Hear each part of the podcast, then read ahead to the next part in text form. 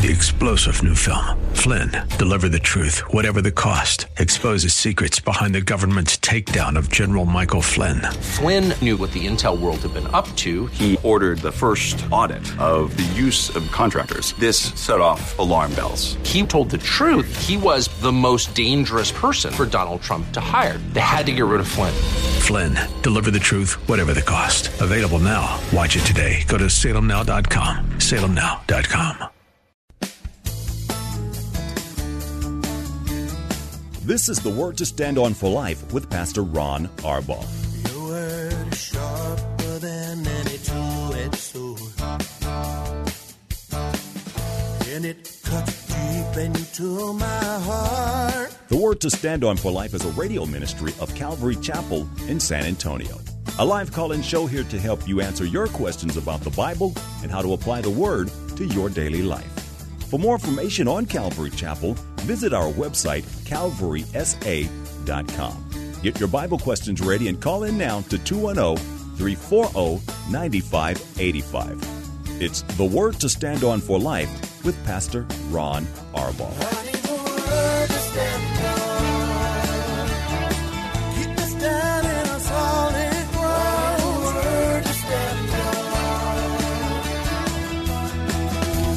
Welcome to the program. I almost said welcome to the Monday show, but it's not Monday, it's Tuesday.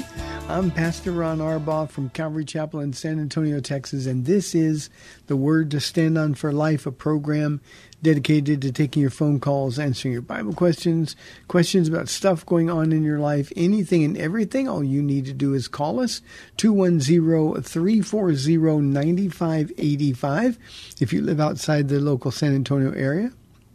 You can call toll free at 877 630 KSLR. Numerically, that's 630 5757. You can email questions to us by emailing questions at calvarysa.com, or you can go to our free Calvary Chapel of San Antonio mobile app. And as always, if you are driving in your car, the safest way to call is to use the free KSLR mobile app. Just hit the Call Now banner at the top of the screen. You'll be connected directly to our studio producer. Hope you had a great Labor Day holiday. Um, I was here, but got to get out a little bit early and some good stuff. So I hope you had a great holiday. Hope you're rested and ready to go. We love your calls and questions. Let me get to my first question. It is a question from Annette. She says, I have a question. From the time of John the Baptist until now, the kingdom of heaven has been forcefully advancing. Forceful men lay hold of it. What does he mean by forcefully advancing and forceful men lay a hold of it?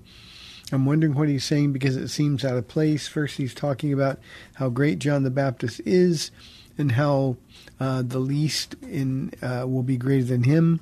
Uh, a little confused by the forceful words and who are the men. Hope the question makes sense. It does make sense. This is a question that's caused a lot of difficulty for centuries, people debating what it means. This is Matthew uh, chapter, is it chapter 11? Mm-hmm. Chapter 11, and this is verse 12 that she's talking about. And this reference to violence has been debated, as I mentioned a moment ago, throughout uh, the centuries. Um, and, and obviously, it, it's something that causes the, the, the debate is that the Greek there is very difficult for us to grasp. Um, I personally think, and this is all I can do is give you my opinion on this, but I personally think that what Jesus is saying is that his kingdom is advanced by overcoming intense spiritual opposition, and only men and women who are committed to fighting for it are going to really impact the world that we live in. Uh, being a Christian, a Christian is no place for the faint of heart. We've talked about that a lot on this on this program in in response to questions that we've we've had. Um, being a Christian, doing the work of God, being faithful, is for people who are tough.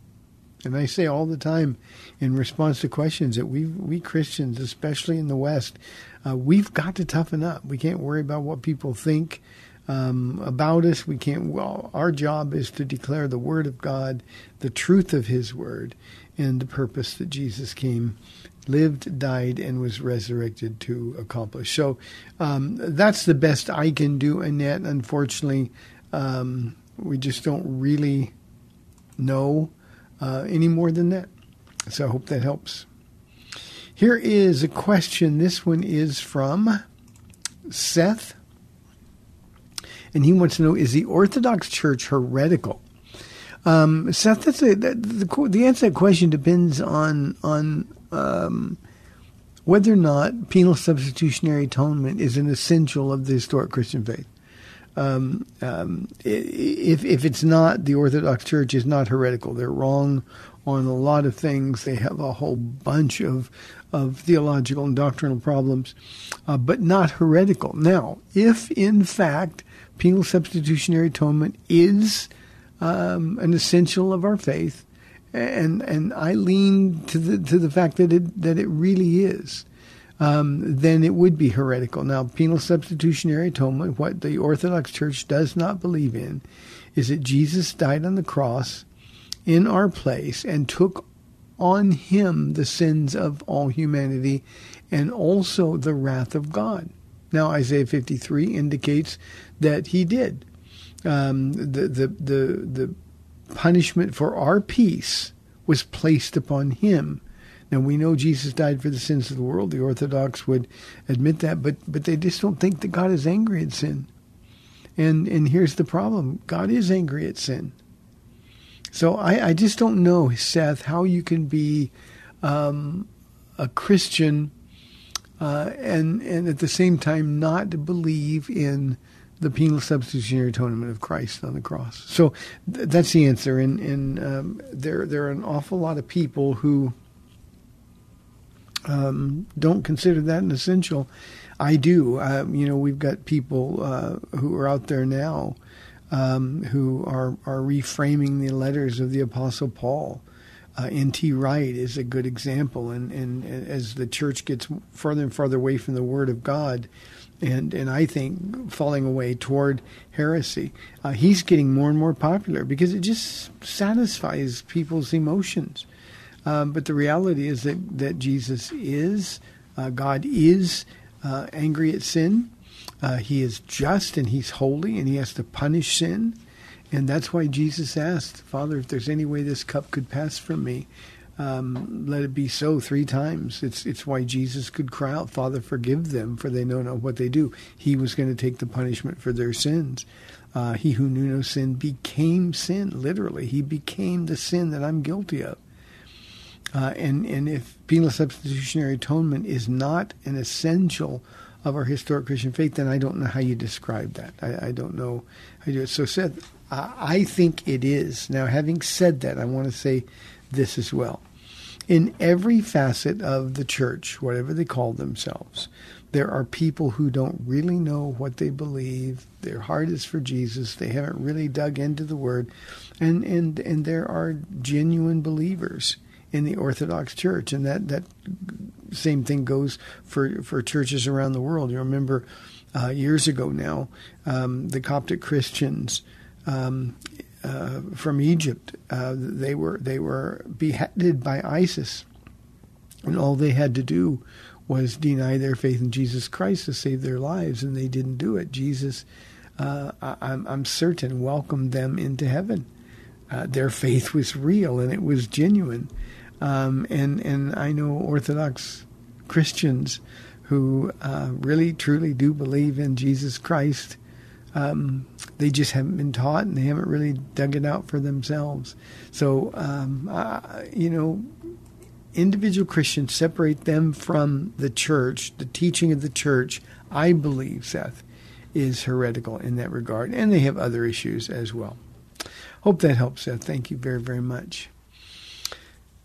Valerie asked a tough question. She said, How can I best deal with horrible thoughts and even dreams? Um, Valerie, I share um, your battle here. Um, I have terrifying dreams. And, and, even when they're not terrifying, they're just the strangest, most unsettling things. And, and I deal with that nearly every night. I go to bed and ask the Lord to protect my heart, my body, my dreams, and um, you know, it's just something we have to deal with. Uh, and here's what I've done over the years. Um, uh, let, let me let me separate the two. First, with thoughts, um, you have to take the thought captive. It's like the devil is going to use the thought to try to, to frustrate you, but you've got to remember where the source of that dream is, who the source of that dream is, and then what you do Valerie, is you just take it there. You say, I know that's not from you, Lord. I don't want to think about that. Jesus, what I'm going to do is think about you. Philippians chapter 4, verses 8 and 9 was a big help to me when I was going through all of that, Valerie. Uh, and, um, you know, it, it's something, frankly, that you'll get used to. The, the, thoughts keep coming. Satan keeps pushing all of the buttons. Uh, all you've got to do is is push those buttons back off the buttons that he's pushing in the on position. Dreams are even harder because you wake up from a sleep and you're troubled by by it, and and uh, I, I, think you just got to get to the point where you you you decide that that Satan messing with you at night. Um, and they're just going to be part of your life. And God's grace is sufficient. I know that's true for me. Um, but um, there there are nights I tell Paula I don't want to get in bed. You know I've had three four nights in a row with these terrible dreams. I'll say Paula, I'm so tired, but I don't want to get in bed because I don't want to find him again. I think you just have to deal with. Um, it's a fact of life. The enemy's going to mess with us, and all we can do is trust in the Lord. Uh, His grace is sufficient, and if we understand that, then Valerie, um, those horrible thoughts and the, the evil dreams um, don't have to be something that causes you a great deal of problem. I wish I wish I could say they'll go away, but they haven't done that for me. So that's as honest as I can be. Um, Nelson asks the question, Pastor, do you allow hymns during your worship services? Yeah, Nelson. Of course, we allow hymns. It's it's. Um, I think our general worship style here is contemporary Christian music. Um, but we have a lot of people that like hymns. I like hymns, and we work them into our worship sets uh, quite often. We had a guest, a friend of mine, uh, Pastor Kevin Green from Fort Bragg in Northern California. Uh, Kevin, he's the one I, I, shared when he was here that he's the one who wrote and performs the opening song uh, for this radio program and our teaching programs that are on as well. Uh, and he sat down at his piano when he was here doing worship, and uh, it was just wonderful. And he, he he did mostly hymns. I mean, it was really really a nice thing. So yeah, we do allow hymns during the worship services. Uh, they might have a little bit of contemporary flair to them, but but we do allow hymns, and we like them. Have nothing at all against them. Good question. Jake asks When churches pass offering plates, does it violate the command to give privately? What do you do? Um, Jake, I don't think it violates the command to give privately. I don't think anybody's looking in your hand to see how much money you're putting in an offering plate. And whether it's offering plates or a hat that's passed or an old chicken bucket or something that's passed, I don't think anybody's looking in. So no, I don't think there's any violation there at all. The the the, the uh, uh, exhortation uh, is is to not let your left hand know what your right hand is doing. The idea is to do it just between you and the Lord. And I think we can do that in an offering box or an offering uh, bucket or whatever it is. Um, Jake, you asked what we do we have never passed an offering plate. We've never asked for um, a, a, dime in, in our 27 years. We have offering boxes um, at the back of our sanctuary and out in our foyer, such as it is, um, and and people uh, put the money in. Uh, we we make an announcement about offering. It takes maybe 30 seconds at the most to give it. Uh, and so we just don't make a big deal about it. But um, that doesn't mean it's the right thing to do. We do that for one reason, one reason only. That's because we believe, I believe with all of my heart, that that's what God's instructed us to do. Our work is unique. Uh, it's it's um, um, a work by faith. God's asked us to trust Him. And what we do is we certainly leave um, the giving, the amount of giving in God's hands, and we don't do anything. We don't sell anything. We don't uh, manipulate people emotionally to try to make them give. Uh, we never let our needs be known. Those are the two things. Never let our needs be known uh, to anybody and not to pass an offering plate. And and we trust the Lord. You know, Jake, it's interesting. I had a woman in the church uh, going back now probably ten years. But she she got frustrated with me. She said, "But Pastor, my gift is fundraising." And uh, I said, "But but God doesn't want us to do fundraising." And that's what he said. But you're not letting me use my gift. And I finally said to her, I said, "Look, um, I don't know how much you think you can guarantee, but we've been here now. If if it was ten years ago, I'm just going to use these numbers. Uh, we've been here 17 years, and God's been very faithful. We've done it His way." and and back then uh, it didn't cost us as much every month as it does right now. Uh, and and I, what I told her, I said, look, if you can can can guarantee more than fifty thousand dollars a month, and that, that was a long time ago. If you can guarantee more than fifty thousand dollars a month, then you want to do. it? She goes, well, nobody can guarantee it, and I said, that's my point. God has covered our expenses every minute, every day that we've been here for all these years. Now, Jake, uh, uh, it costs way more. God has expanded our ministry in doing things, and um, uh, we we we give everything away for free here. And um, I've got just three ministries here at the church, just three. And that doesn't count the radio programs. It doesn't count all the evangelism work we do. It doesn't count um, all the other stuff that we do. We have, I, I don't know, 90 or so ministries here at the church.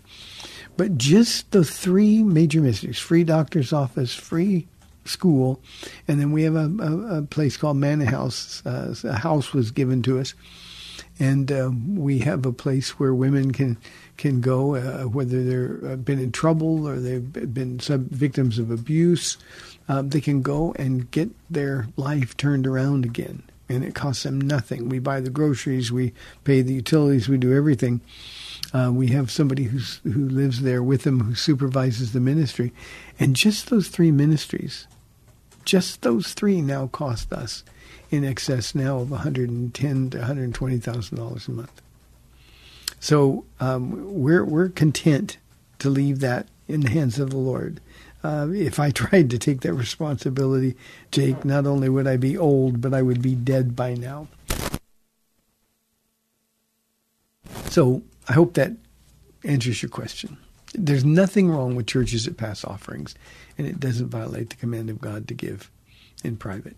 340-9585 for your live calls and questions. Timothy says, is the war in Russia a harbinger of World War III? Uh, Timothy, I don't think so. No, I, I, don't like the word harbinger because of the book uh, that was written that was just so goofy and so out of balance with with uh, with the Word of God. Um, but but I don't know. You know, when uh, Nazi Germany started uh, invading its Eastern European neighbors, um, nobody thought that was going to lead to World War II, uh, and yet that's exactly what eventually happened. So no, I I don't think it is, but but I don't know. You know, Timothy, when the uh, the Bible says Jesus speaking, you'll hear war, about wars and rumors of wars. Uh, it's not the kind of war that, that a world war really was. Uh, these are wars, pe- people group against people group. The Greek word is ethnos, and it, it's it's often translated nation. So it's nations against nation, but it's it's more like little skirmishes. We I, I did this in a study not long ago. Um, we we don't even know what a war is anymore. Um, you know, the war in Afghanistan um, wasn't really a war because we never intended to try to win it. Um, so you know, you you you see these things, and you just don't know. Uh, here's what I know: Jesus is coming back soon, and we need to be ready. So. Uh, I don't think Russia's uh, attack on Ukraine. Uh, by the way, it's not going very well. Um, rumor is very strong that Putin is sick um, uh, I worry about. Um, you know, his goal has always been to restore the glory of the the uh, Soviet Union, the USSR. and um, um, I- I'm worried about if he gets really sick or his time comes close to the end, what he'll do. But um, one thing that we can know for sure is God's in control of this, and there's just no way to know. No way to know. Reggie says, "Oh, Reggie you wouldn't like my preaching." Reggie says, uh, "I think there should be more fire and brimstone style preaching." Um, uh, I, I don't know why you would think why, why you would think it's it, there should be more of it. I think there's plenty of it already. Um, you know, one of the one of the real freedoms that I have, Reggie, is that I teach the Bible verse by verse, chapter by chapter. We started a book and we don't end till we get to the end of that book, and then we start a new book. And I like the balance it presents. I like the balance that it presents. I've had a lot of people tell me my voice is too soft. Um, I actually had somebody tell me that they, they need their pastor to make them angry and shout at them. And and I just said, well, this isn't going to be your church. I've never even raised my voice in a message, Reggie. Um, if I did, I've got one of those weak voices that that if I raise my voice, it's harder to hear me than if I just talk in a normal tone. Um, so I, I don't think so. I think I think we got to remember that it's God's kindness that leads to repentance. Uh, God's grace is unmerited favor, and I don't think there's any value in shouting at people and pointing fingers at them. I will say this, Reggie. I'm very, very, very direct. I don't hold anything back, and I teach it as the passage comes up in Scripture. And there are a lot of passages that talk about being alert, being on guard. We're at the end times. Uh, sinners are going to be punished, and and um, so so Reggie, I, I I think that kind of balance uh, is only provided by uh, pastors who are faithful to teach the Bible. You know, one of the problems with uh, topical sermons, and I think that's probably what most uh, churches are doing now.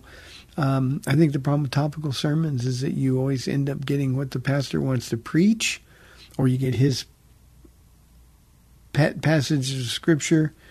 Uh, if you get a pastor that likes um, fire and brimstone, uh, then that's what he's going to preach. And there's always going to be uh, the boogeyman around the corner. Um, uh, I just, I just think the way to avoid that is to teach the Bible, verse by verse, chapter by chapter, in context. And I think uh, if we do that, Reggie, I'll be able to say, uh, along with the Apostle Paul in his farewell to the Ephesian elders, he said, uh, "For I have not um, failed to to proclaim to you the whole counsel of God." And that's what we want to do. We want to to um, proclaim the whole counsel of God, and and boy, God's love for us is first. God's grace toward us is next in terms of priority. Um, God's holiness and the fact that He hates sin. Uh, these are issues that I think the only way you can get any balance at all is to teach the Bible just as it comes up. So I hope that makes sense to you, Reggie. You know, um, if I had to um, think of sermon series or topical series, uh, if I had to get up and say, "Okay, Lord, what do you want to what do you want to say this week? What do you want to preach this week?" I'm not that creative, and and that would kill me. I don't think I would still be able to be doing what I do. I love the fact that I'm kept within the confines of the Word of God. Uh, we just finished um, on Sunday. Um, uh, uh, we're, we're in the, the Olivet Discourse, just finished it and, and, and just got into John chapter 14. I'm sorry, Mark chapter 14. And that's where we're going to go right back uh, the very next Sunday um, um, when people show up. And I think they can read ahead. I think they can understand the context. I think it really helps people to understand the Bible. Reggie, thank you for that. We're inside of two minutes. Bruce says, How would I answer someone who says that the devil was made up by churches and isn't real? Um, Bruce, I, I, would, you know, uh, there there are a lot of professing Christians, not real Christians, but professing Christians, who um, who want to explain the devil away. I, I always ask him, okay, well, who was Jesus tempted by in the wilderness after his baptism? If the devil's not real, who is that? How do you explain it?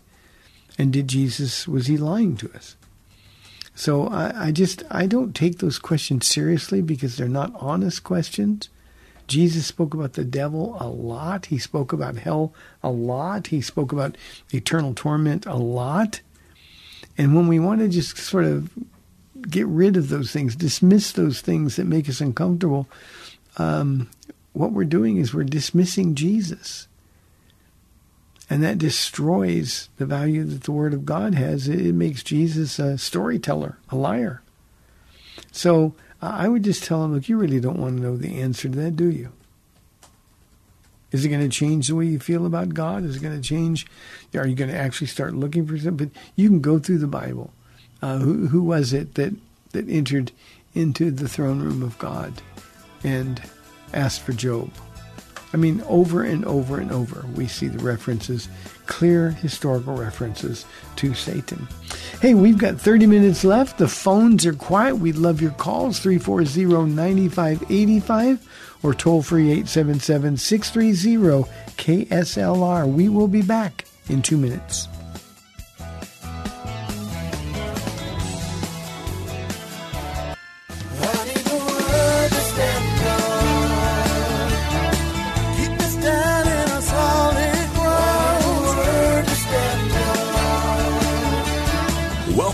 To the Word to Stand On for Life. We're taking your calls at 340 9585 or toll free 877 630 KSLR. Now, here's Pastor Ron Arbaugh. Welcome back to the program. 30 minutes left for your calls and questions. 340 9585. Let's go to Terry on line one from San Antonio. Terry, thanks for calling. You're on the air. It's always fun. I've got a little passenger with me who uh, wasn't going to ask the question, but then she decided to ask it, and uh, uh, I think it's it's your. I, was, I wanted you to answer it. Uh, t- Terry, I would rather hear from her than you anytime. I know it. Here's Arabella. So how to pass around? That's the question. Hi, Pastor Ann. Hi, Arabella. How are you? Good. Good. What's your question? Do angels love the humans? No, no, you asked that before. You asked about about sin. Oh. Oh, yeah, does God get mad when you do sin, or does he just get sad?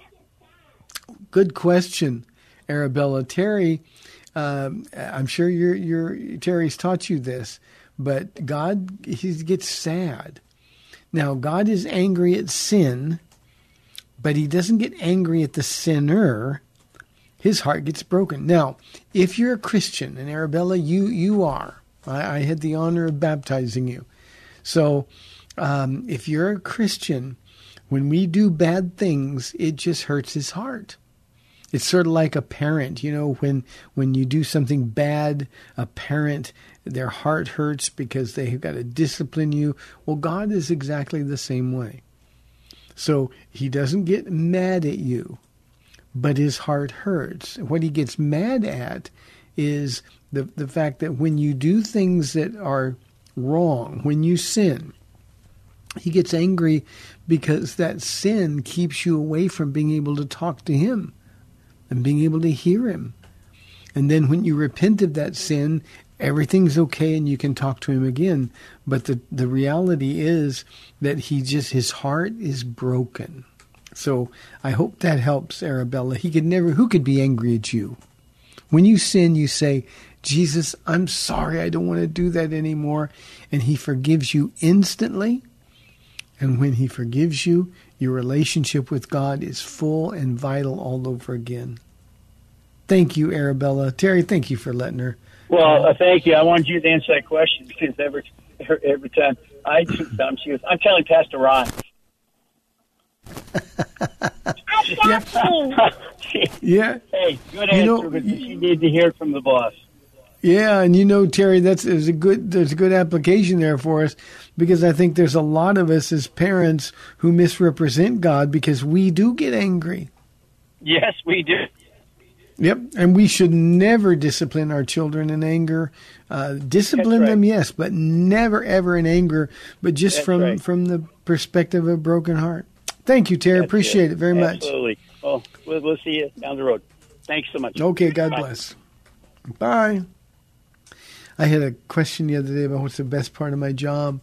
Um, I, I've, I've watched Arabella from the time she was an infant, and watched her grow into this this young girl who loves Jesus with all of her heart, and it's just uh, those are the really really wonderful things. Oh, good question. Here's a question from Scott. This one from our mobile app. He says there's an article out today on Britney Spears where she claims she doesn't believe in God anymore. Why the fuss when they never ever truly believed in Him before? Her words God would not allow that to happen to me if God existed. Uh, I don't believe in God anymore because of the way my children and my family have treated me. There's nothing to believe anymore. I'm an atheist, y'all. And then this is Scott again. He says, I feel sorry for her but this is such a secular view of how God is to them, uh, but it's really not our God at all. How I hate this type of misrepresentation of our Lord. It makes life hard for us born again Christians. You know, Scott, let me disagree with just one thing you said. This doesn't make our life hard for born again Christians. Not at all. Uh, the secular view, what do you expect from people that are secular, from people who are not believers? Britney Spears has never been a believer. Uh, I know she was raised in a Baptist home. Uh, the dynamic in her family has never been godly. Um, it is a mess. They have sold their souls for for money, and uh, family is absolutely ripped apart.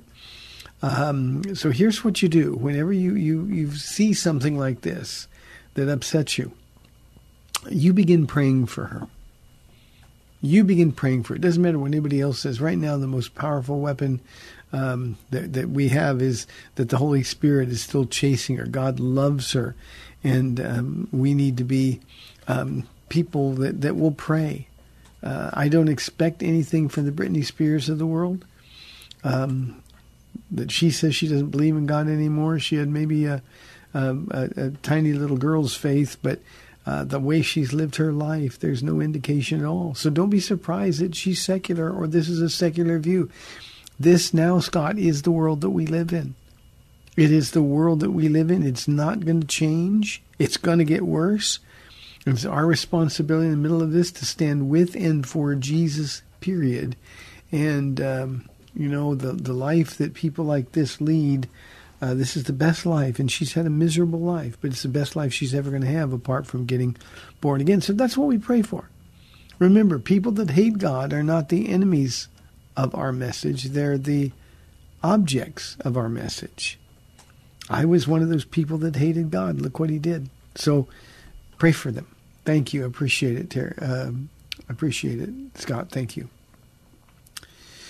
340-9585 for your live calls and questions. Here is a question from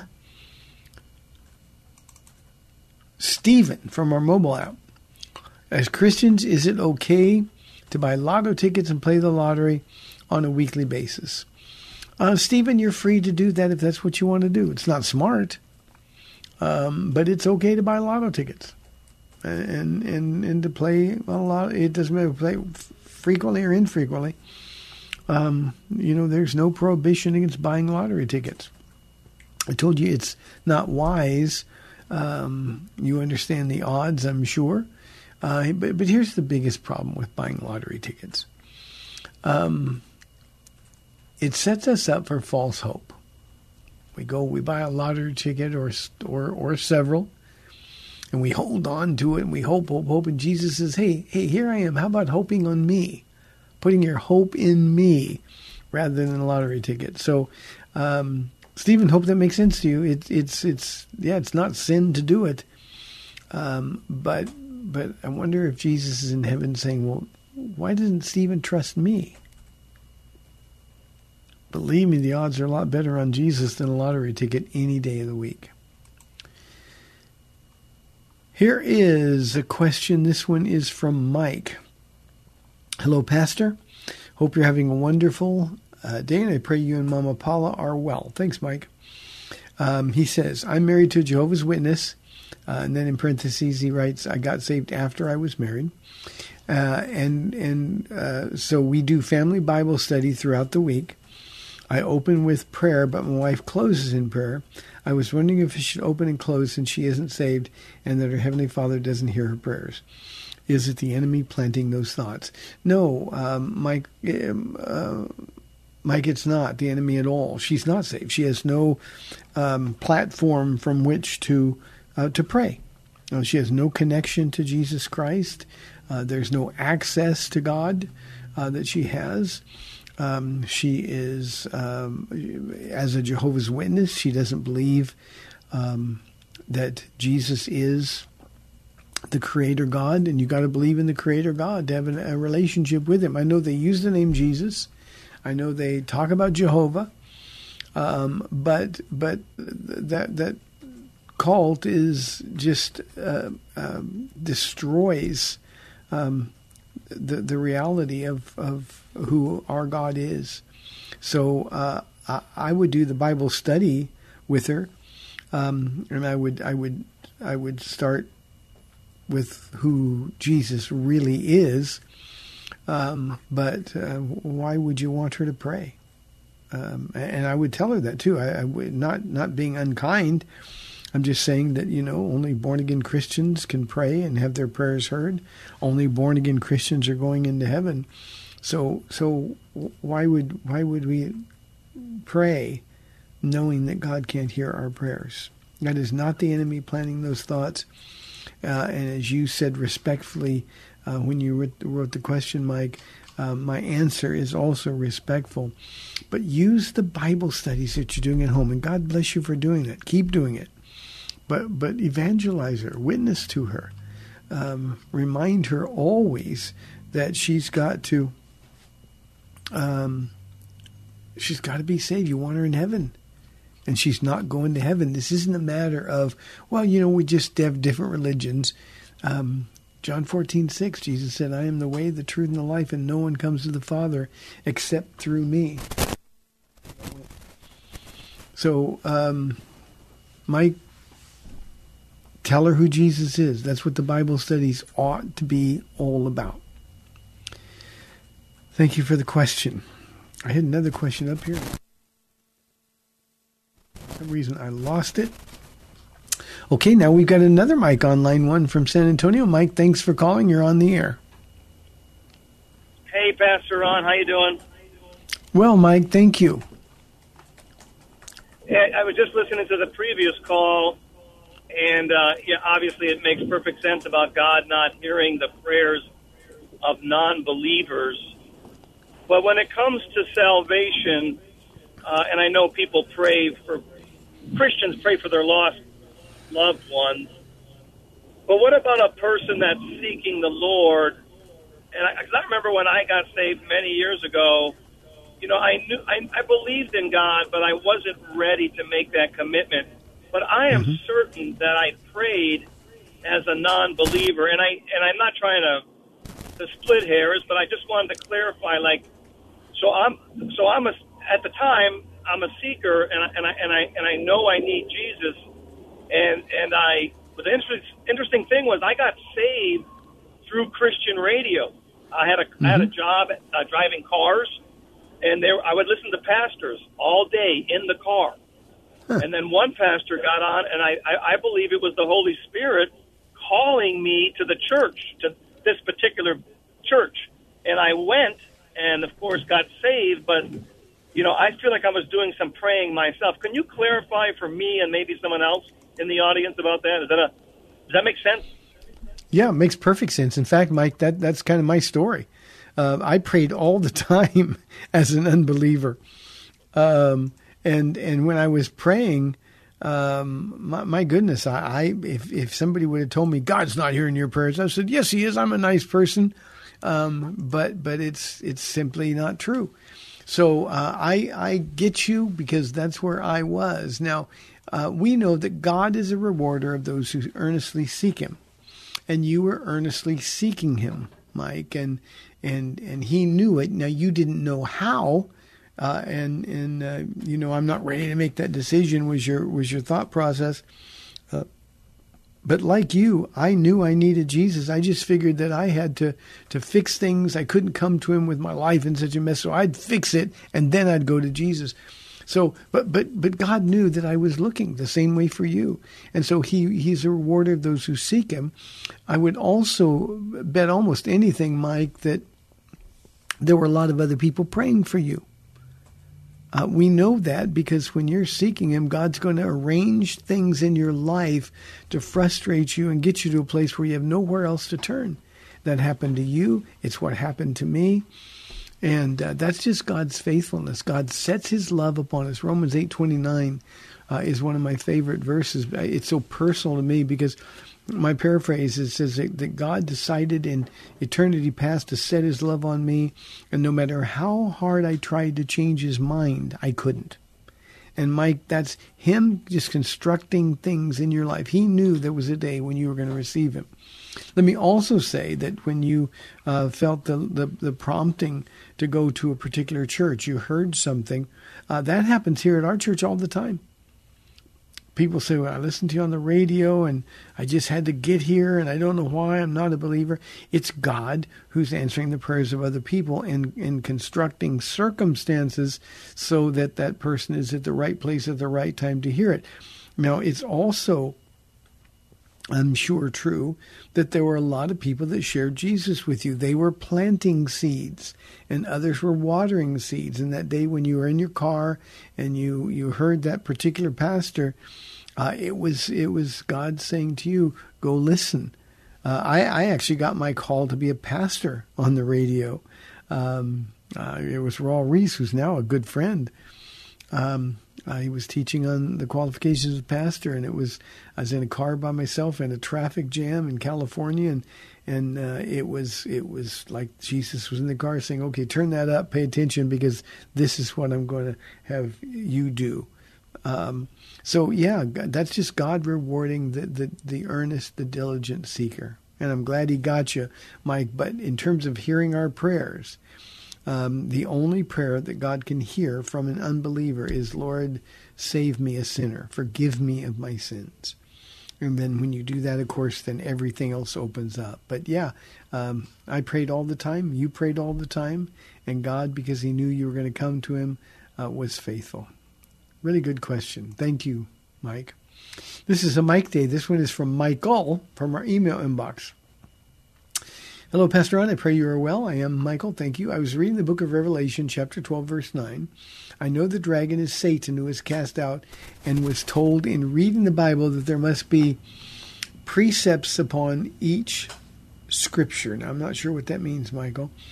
As I started looking for one which sounds similar to be Luke chapter 10, verse 18, upon studying, I found uh, through the beginning creation, Satan called Lucifer was cast out of heaven, as stated in Isaiah 14, verse 12, and took a third of the angels with him. My question is, in Revelation 12:9, what would be the description, or what would be the deception of the whole world stated in this chapter? Uh, what is many deceived by? Um, that, that's a little confusing to me, uh, Mike. Um, when, Michael, when we get to the end times, Revelation chapter 12, um, we're in the Great Tribulation. And Satan, because he knows his time is short, uh, he, his fury, his rage uh, intensifies. And uh, he's going to be hurled to the earth. Um, he, this this devil, Lucifer, the, the deceiver of the whole world. Uh, and because the light of Christ is gone, the church now has been raptured.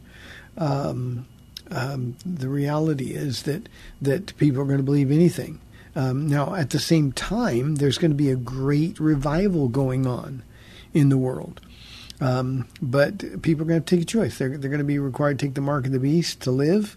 And the people that are, are have given their hearts to Jesus Christ are not going to take the mark of the beast. It's going to cost them their lives. But the rest of the world is. And they're going to do that knowing what they're doing. So the deception, Satan, that's who he is. He's a deceiver and the Antichrist is going to be satanically empowered, and people are going to believe the lie. It's that simple. So that's what they're going to be deceived by in the end times. Um, I'm not sure the connection you're making with Luke chapter 10, verse 18, something completely different. Um, he saw Satan fall like lightning from heaven. That's going to happen. Jesus is looking down the corridor of time and space when he does that. Uh, and uh, Isaiah 14, verse 12, doesn't describe the, the, the, the event Jesus was talking about. Um, that just um, indicates how he fell from grace. I would also refer you to Ezekiel chapter 28 because there uh, there is uh, some additional information about Lucifer. Good question, Michael. Thank you very, very much. 340-9585 for your live calls and questions. Here is a question from Lionel. He says, Can you surrender your life to the power of the devil? Yeah, Lionel, unfortunately, God gives us the free will to make that choice. Now, we, we don't make blood covenants with the devil. We don't sign away our souls like Hollywood would have you believe. But we surrender our life to the devil if we're not a believer. That the, it's it's already a surrendered life. I hope that makes sense to you. Paul says that we're all held captive by sin. Well, that's the power of the devil. And Jesus is the only one that can release us from that power of the devil. So um, if we're not following Jesus, we're following the devil. Now, we don't think of it in those terms. In, in all of the years that I was sinning and doing horrible things, uh, I never once thought, well, I'm going to honor the devil or, or I'm going to please the devil. Um, uh, I never said, I'm going to surrender my life to the devil. There was a, uh, um, a movie, uh, baseball player, my brain just went on me, but uh, about a, a tab, tab, hunter starring the movie uh, where a guy sells his soul to the devil and becomes the the, the, the greatest Yankee ever. Um, um, Ray Walston's in that movie, and uh, I'm, I'm by my brain. But anyway, you, that doesn't happen. That, yeah, it, the movie's damn Yankees and I loved it. I loved the movie, but no, that that's not what we do. We don't do that in a pact. We, are given over to the devil. Uh, he's the one in charge, even when there is um, sin. Uh, whenever there's sin in our life, whenever we're we're not surrendered to God, we're surrendered to the lies of the enemy. So I hope that makes sense to you. Appreciate it very very much. Well, I can't believe I just got a five minute heads up here. Here's a question from Russell. He says, oh, Is obedience rewarded here on earth or only in heaven? Russell, I love that question because Paula and I have been talking about this a lot. As we walk and pray, we're so grateful for the life that God has given us. And, you know, whenever we think about this, we just think, oh, Lord, we live this life that's sweeter, that's more full of joy than we ever could have imagined, certainly than we deserve. And and you know it gets only better in heaven. But but obedience is rewarded always. Let me give you just a couple of examples. Uh, when we are obedient, according to Acts five thirty two, then we are rewarded with the power of the Holy Spirit. Um, when we are obedient, the love of God is poured out into our hearts. And all you have to do, Russell, is look around at the life as a Christian, the life that we live. And it's such a life of privilege and honor. It's just one of those things that uh, you can't even describe. We, we, we actually have a hard time finding the words to thank God for the joy that we we get to talk about the people in the church. And when I say that, we're not talking bad about them. We're talking uh, lovingly about them, and we're we're just so grateful to God for them and and then, then even even when when people can be difficult, um, that's just God saying, you know what, I can trust you with them. And and we just we live such a rich, fulfilling life that um, I, I don't know how it could be any more blessed. Now, does that mean that every desire on our wish list is filled? No. Um, but our obedience, while rewarded here, will be rewarded um, ultimately in heaven as well. So both places, Russell. Heaven is a no-brainer, but but here on earth, just look around, and I know this sounds cliche-ish, but count your blessings. Just think about the things. The the street where I live, I go out and run in the mornings. And I'm, I actually run by four homes um, that that I can say, "Oh Lord, bless them. Thank you for them. You've you've you've, you've blessed us with them, and they've been around for a long time." I just, "Oh Lord, you did this." So, um, Russell, the answer is yes. It's it's re- rewarded here on earth and in heaven. Okay, Jennifer, you'll be our last question today. Jennifer says, if our sins are forgiven, why do we need to confess them to God?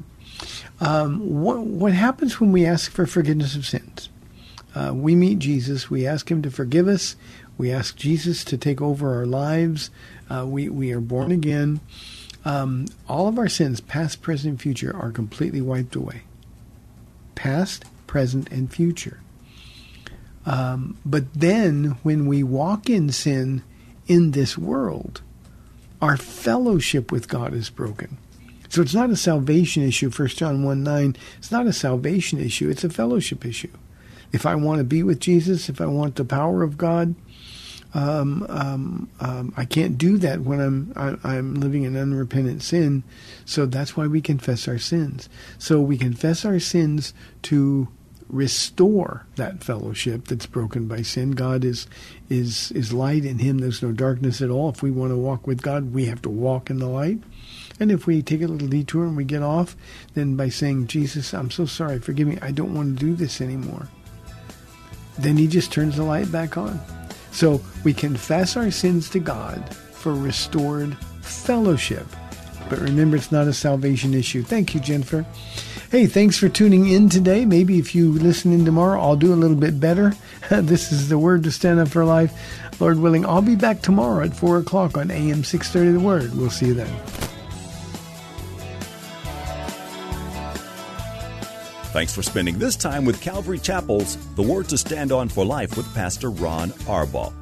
The Word to Stand On for Life is on every weekday afternoon at 4, and Pastor Ron invites you to find out more about Calvary Chapel at calvarysa.com. The Word to Stand On for Life was sponsored by Calvary Chapel of San Antonio.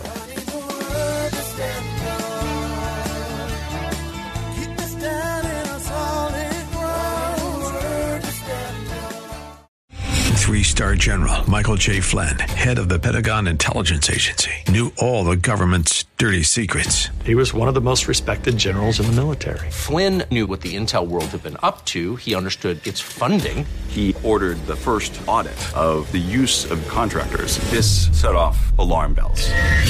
The explosive new documentary, Flynn, Deliver the Truth, Whatever the Cost, and covers the facts behind this scandal. Flynn told the truth. He was the most dangerous person for Donald Trump to hire. I find out the worst enemy that I'm going to face in my life is right here in America. They took my assessment and they wanted me to change it. And I was like, I'm not changing it. They had to get rid of Flynn. With in depth interviews, archival footage, and never before seen personal records of the man behind the headlines. I just felt like I was drowning. Flynn, deliver the truth, whatever the cost. Available now. Watch it today. Go to salemnow.com. Salemnow.com.